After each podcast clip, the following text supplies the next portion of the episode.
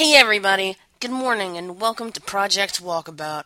I am your host, Becca the Sneaky Hobbit. I hope you're all having a lovely morning, night, whatever it is when you're listening to this.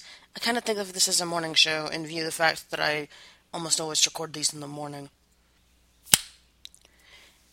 Hi everybody, this is Editing Becca here. Sorry for the interruption, but I realized I never said what rating this particular episode is, and it I need to. This particular episode is blue rated, so crazy aunties, people that went to church with me when I was a little kid and whatnot. Only you guys, feel free to stop listening right now, okay? Okay, cool. Back to the show. I do apologize that last week's episode was terrible. I'm making myself a new rule that I cannot post things like that anymore that are just that I'm not proud of that I don't like myself. That was just really bad. So I do apologize for that. No more sulky hobbit. I also apologize that I sound like a hot down mess because I know that um, we are all suffering the effects of the pollen down here in the south, so my allergies are a little bit getting the better of me today, so do bear with me as far as my voice being a little eh. So I believe I promised you guys a topic based journal entry like a good two weeks ago. So the long awaited journal entry. It is a perfect day to do this because it is raining outside anyway. So I'm recording this inside on my headset. This is a journal entry from May 3rd of 2014. Title is How to Form a Good Habit.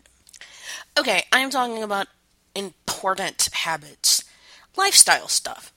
And I feel like people tend to just want to attack these and change who they are and wind up depriving themselves. If there's one thing I learned from my own self improvement stuff, it is that doing that is no good. You aren't going to get anywhere depriving yourself.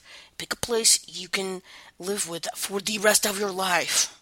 Or hell, if it is something you just want to do for a short time to show yourself you can, that works too. This the whole this isn't forever thing can work better for like workouts and whatever. But yeah, is better for a workout you are going to stick with to say one push up every single day or a diet of 1800 calories a day for a man or 1500 for a woman. We're going to sleep earlier, 11 p.m., then you actually do it than it is to say in order. A half hour workout every day, 1200 calories for a woman, 1500 for a gentleman, or 9 p.m. or 10 p.m. and not do it. If you set a reasonable goal, you will give yourself momentum because you are able to meet it. Then you will do more than you would have otherwise. Then, as I said, before you know it, you're doing way better than you would if you'd set some ridiculous goal. And also, notice all the things I listed are something daily. Changing something you do daily is the most effective way to change your major habits. All right, guys, that is the episode for this week, y'all. Like, that's what's up. Uh, I chose one good one. I am a lot more happy with this episode. But yeah, I just wanted to choose one good journal entry instead of like a few shorter ones or whatever.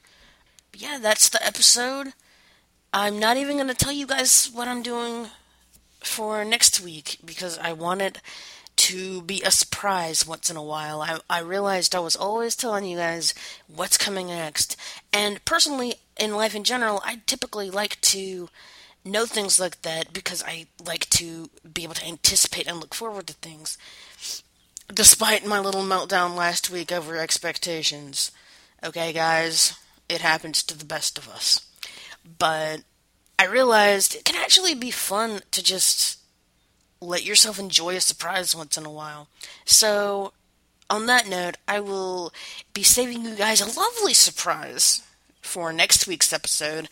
And So just tune in next week for that. Talk to you then, guys. Laters.